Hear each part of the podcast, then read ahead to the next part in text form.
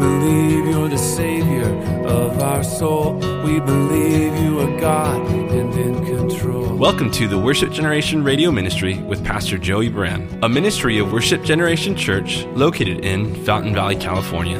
For more information, please visit us at www.worshipgeneration.com. We believe in the power of the gospel. We believe you can transform every soul. We believe you're the Savior. Now let's join Pastor Joey as we study through the Bible. Let the nations be glad, all his saints rejoice, and let the people sing praises lift their voice. You have heard that it is said to those of old, You shall not murder, and whoever murders will be in danger of the judgment. But I say to you that whoever is angry with his brother without cause shall be in danger of the judgment. And whoever says to his brother, Raca, or literally stupid, shall be in danger of the council. But whoever says, You fool, shall be in danger of hellfire. Therefore, if you bring your gift to the altar and there remember that your brother has something against you, leave your gift there before the altar and go your way. First be reconciled to your brother, and then come and offer your gift.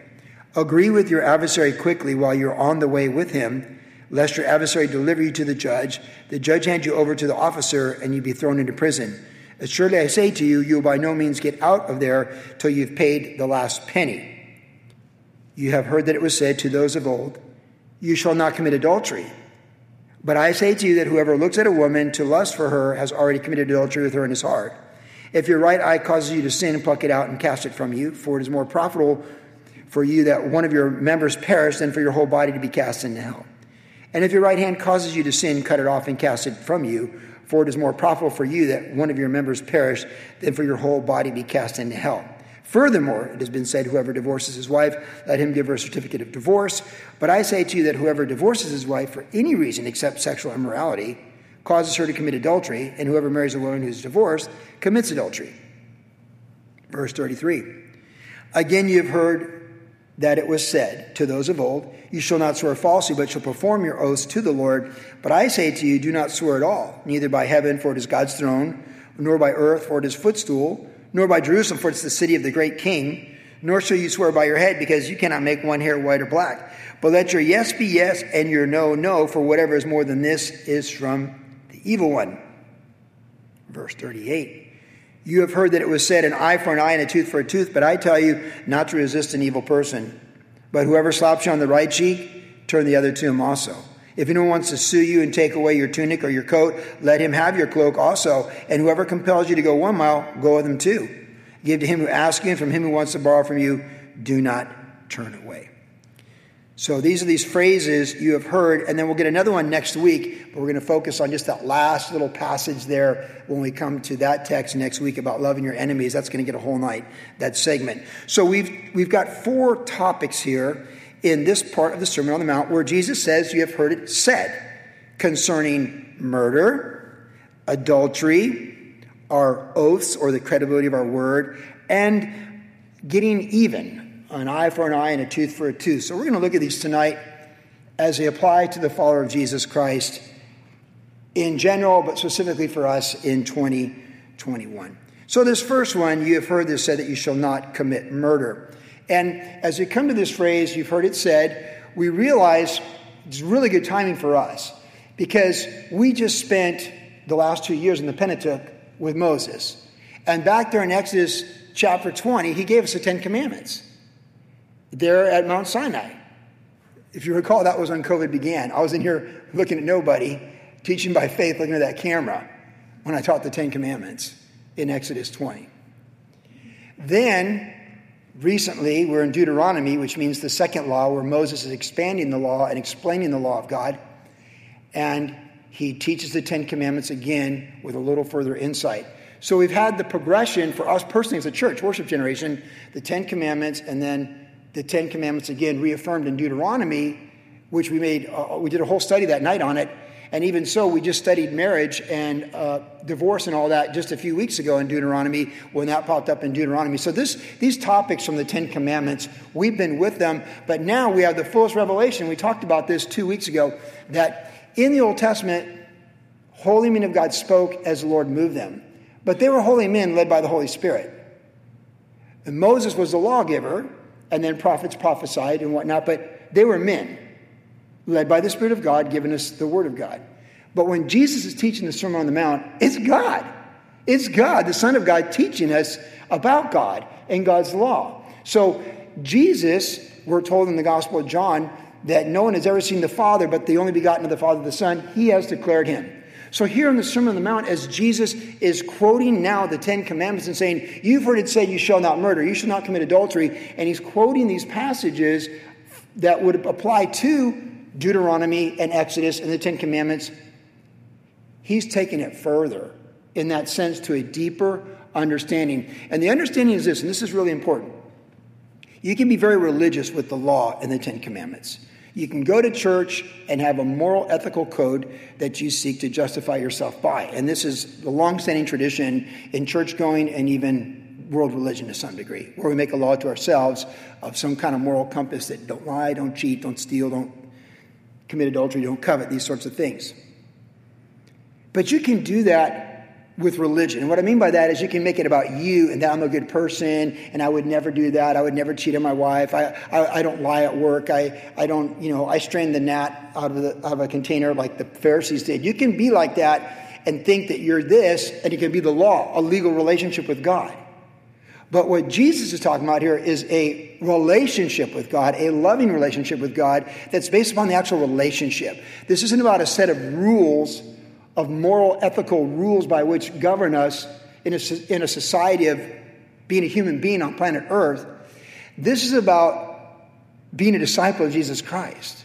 This is about being born again in the Spirit of God, and as we saw last week, being able to fulfill the law of God, not to be justified, but because we are justified, and the Spirit of God is going to always move us toward obeying God's word.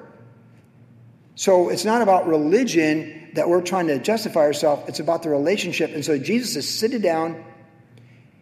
Jesus is seated down, and he's said, You've heard it said, and he's making about relationship because it's not outward and external that he's teaching here it's inward and it's the heart.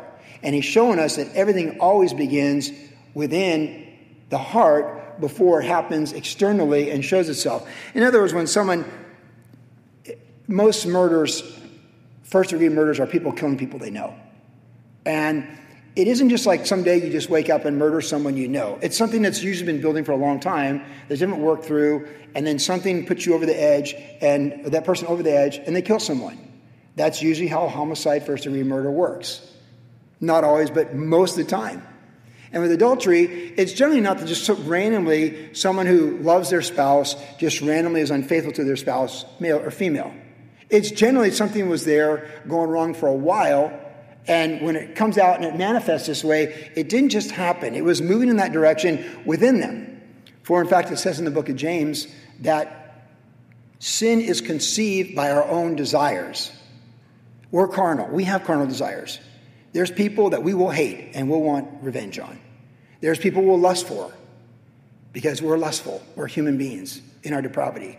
In fact, Satan tempts us with what? The lust of the eyes, the lust of the flesh, and the pride of life. And that hasn't changed. He tempted Adam and Eve with that, and he tempted Jesus with that. And we're told in 1 John that these are the three things that we're still tempted by, and it's the world system the lust of the eyes, the lust of the flesh, and the pride of life. So that's just that it's coming that way. We know the devil's play call, it's this, this, or this.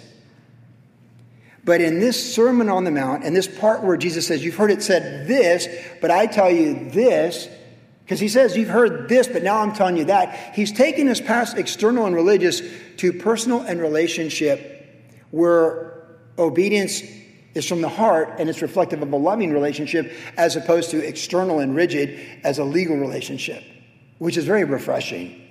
But he's telling us it doesn't just happen.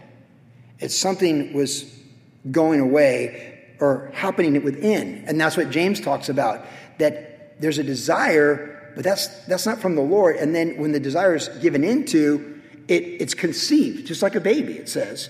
And when it brings when it brings forth its birth, it brings forth death because the wages of sin is death. So when you conceive sin and you birth sin, it's not life like the life of a baby, it's death.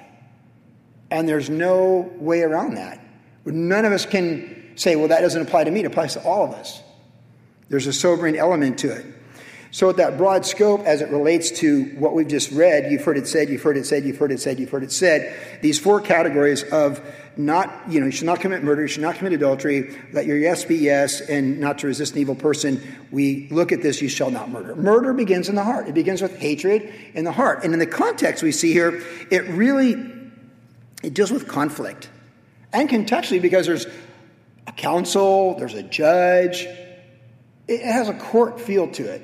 It has like a legal aspect to it, like, hey, we're in business together, they stole the property, we split the partnership, and they did this, they did that, they did these shady things, or I did this contract work, I did this job for 60,000 this contract bid, I did the job right, and then you didn't pay me on time, so now we're in court, or you had them do the work and you didn't pay them, and then you said, Oh, you didn't do this right, so we're not going to pay you. And there's people that do stuff like that. You contractors and plumbers, you know that, people that work that way. And, and so you end up often in court, you end up in arbitration. I remember years ago there was a congregant that went here and they owned some property on a lake, and it was that, you know, the homeowners and the, you know, the community that dictates, like Irvine, you got to close your garage door and you know, that kind of stuff, and you know those things. And they had done they'd done something with their property that was forbidden within the rules of the lake community, and they did it anyways. And then they went to court to an arbitration, and they lost. And it cost them a lot of money. It cost them legal fees and the loss. We'll come back to that on our yes being yes and our no being no when you sign the contract. They're not here anymore, but that has nothing to do with that. But that's the way that went. So contextually, it's like, hey, you've the word means idiot, raca. It's like literally means idiot. Like, so dude, you're an idiot. Like how people say stuff like that when they get worked up. And especially with business stuff. We had some work going on across near our house where one day we heard the owner just screaming at the top of his lungs, yelling at these contractors because they'd showed up, they had been drinking, and yelling at them and screaming. It was so loud, there was nowhere to hide from it in the neighborhood. And I came out and I looked to my right, and it was all going on down there. And the work on that house is still going on. It's been almost two years. It's just like, oh my goodness. Side note make sure when you're doing work, get a good contractor. Just a side note, your life will be a lot easier. We have a good contractor, so ask me if you ever need a contractor. And if you need a plumber, I know a great plumber too, right? So just let me know, all right? And a great electricians too. But at any rate, that kind of stuff, it ends up in court. And in, the, in Corinthians, we're told that, and this, will, this is more related to the fourth point, but in Corinthians, we're told to just not go to court, not to sue that way. Like you, you can, and you can have a legal right to sue somebody when you've been wrong, and you may win in time, but you may not win that in eternity. Like if you, if you let it go in time, you're guaranteed to be blessed in eternity for sure, because God owns your time, your energy, and your resources. And if someone burned you, they burned him, and God's got your back. But that's a hard place to come to in faith. That's a, mature place in faith. Some people have a hard time getting that place. It's like, no, we're going we're to fight this. I told you the story years ago at Calvary Costa Mesa. A young man came to me who was a lead guitar on a, a song, and he wrote the riff, and that song became number one, but he wasn't the singer.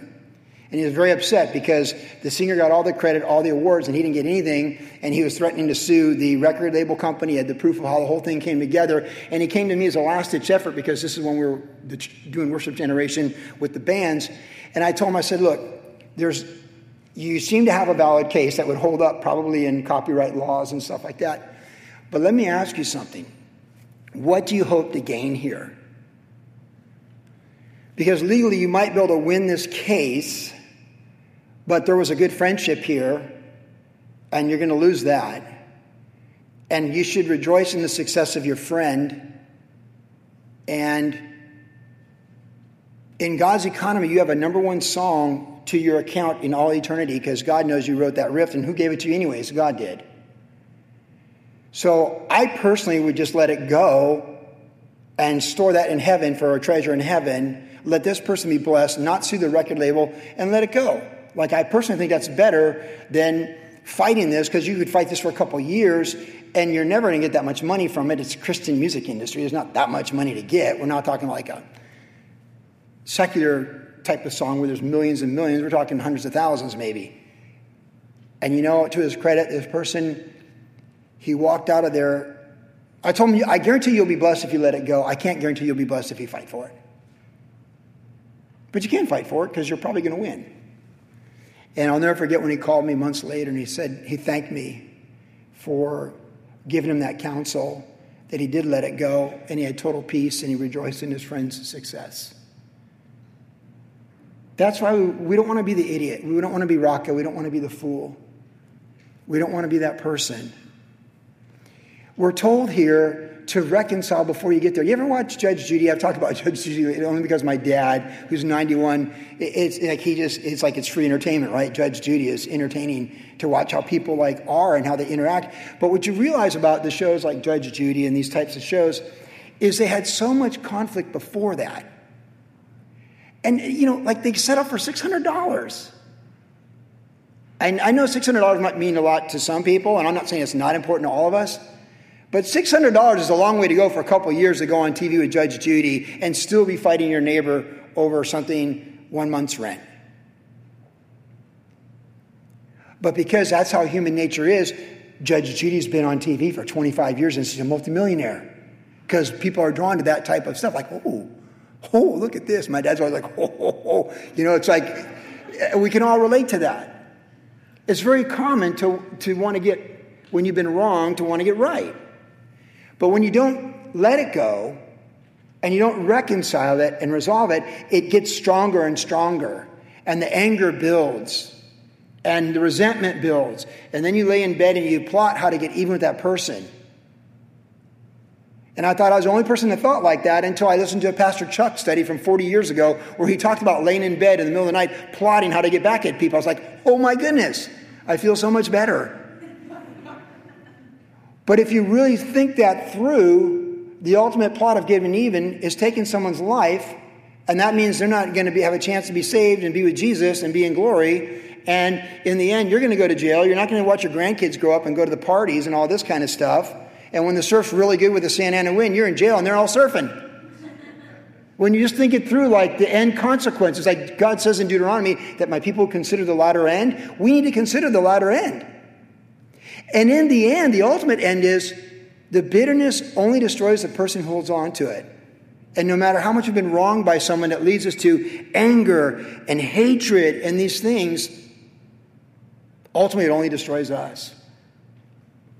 So Jesus says, You've heard it said to those of old, You shall not murder. But he says, If you're whoever's angry without a cause. Now, we've been angry with cause, but we also know the same thing. There's a righteous anger, but this, we're told don't let the sun go down on our anger. And all begins this way. When you hear of shootings and people taking people's lives, more often than not, you'll find when it's premeditated, they lost a court case. I just got to be truthful. The guy that shot all those people at the salon in Seal Beach about five years ago, he lost the case in court that day, and he's going to go get even. And one shooting over here of the ex wife and the father in law, he lost the court case that day, and he's going to go get even. See, they never dealt with it. And now that guy doesn't get to watch his children grow up. And this guy, who even knows what he's doing? They can't be let back in society. Society has to protect us from people like that. We can't become those people. We just can't become those people. Jesus says, Leave your gift on the altar. That's the key. Because you can go to church and be religious and do all the religious things and have a gift, but that's religion. When God says you need to make this right and you make it right and you leave your gift on the altar, that's relationship. That's relationship with God. That you make it right. So whenever you're in this place and God's speaking to you from His Word and He says, make this right with that person, make it right. Because the bitterness will only destroy you. It never, it doesn't destroy them. I mean, you might, people take people's lives, but in the end, Unforgiveness and bitterness will destroy us, and murder begins in the heart. And there's how many people kill people who think they're there's so many people that call themselves Christians who take other people's lives and justify it in their mind. I don't ever want to run into anybody in the aisle at Target or Whole Foods and go, go, have to go around a different aisle because I haven't dealt with something. I want to be able to go down that aisle and, and wish blessings and pronounce blessings on that person no matter how much they've hurt me. That, that moment will reveal like how you are with that too. And we want to reveal good things. We want to reveal that we're disciples of Jesus Christ and we're living the Sermon on the Mount that he taught us, his disciples. Now, the next thing we see, so we just got to leave the gift, reconcile, and he said, do it quickly. Do it quickly while you can. Yes. And sometimes it takes a while to work through things, but just keep working through it. Sometimes that tab closes, you don't see those people anymore.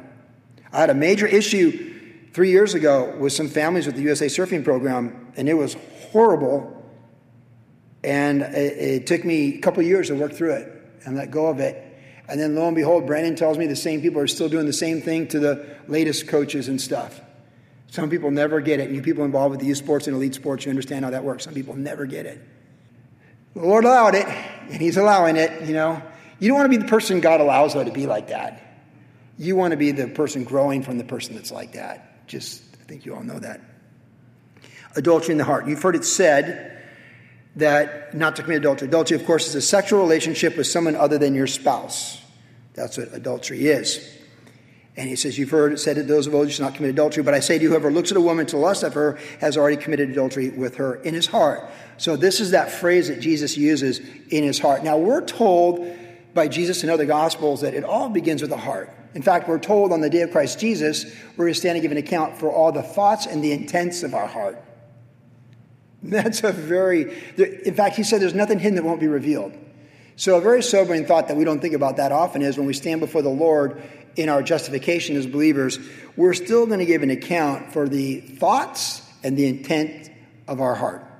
We're also told that out of the abundance of a heart does a man or woman speak. So we know our words often reveal like what we're thinking. And by the way, in ministry and even in business, if you listen more than you talk, you'll often find that people say stuff like, hmm, like something came out like, ooh, that's a red flag or a yellow flag, right? It's like soccer. That's a yellow card right there. You just let people talk and you can know whether or not you should be engaged in business with them or partnership because out of the abundance of the heart does a person speak. So the heart, also, we're told by Jeremiah, is desperately wicked, and who can know it? Isn't that true? David knew his heart was so wicked, he said, I don't even know my heart, so search me and try me, O Lord, and show me what's in my heart, because I don't even know.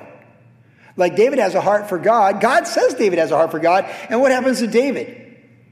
Like, he's just a little bit not on his game.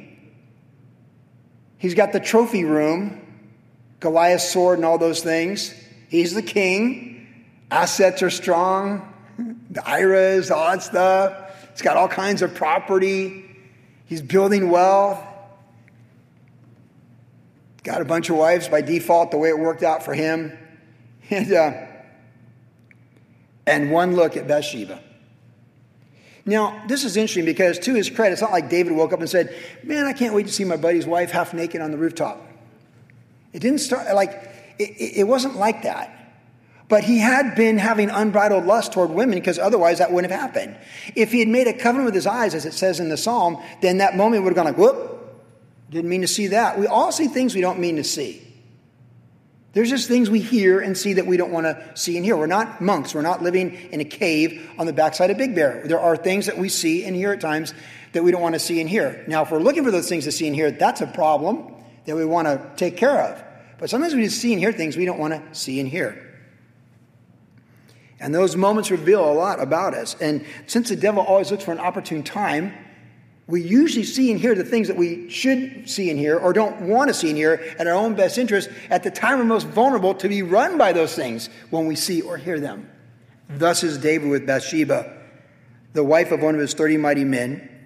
He saw her bathing, so he saw this beautiful naked woman, and right there, he, he's like, I'm going for this. He had the adrenaline, the endorphins, everything. He's like, he's like, I'm going for this. I'm the king and I'm going for this. And in the end, what a price he paid.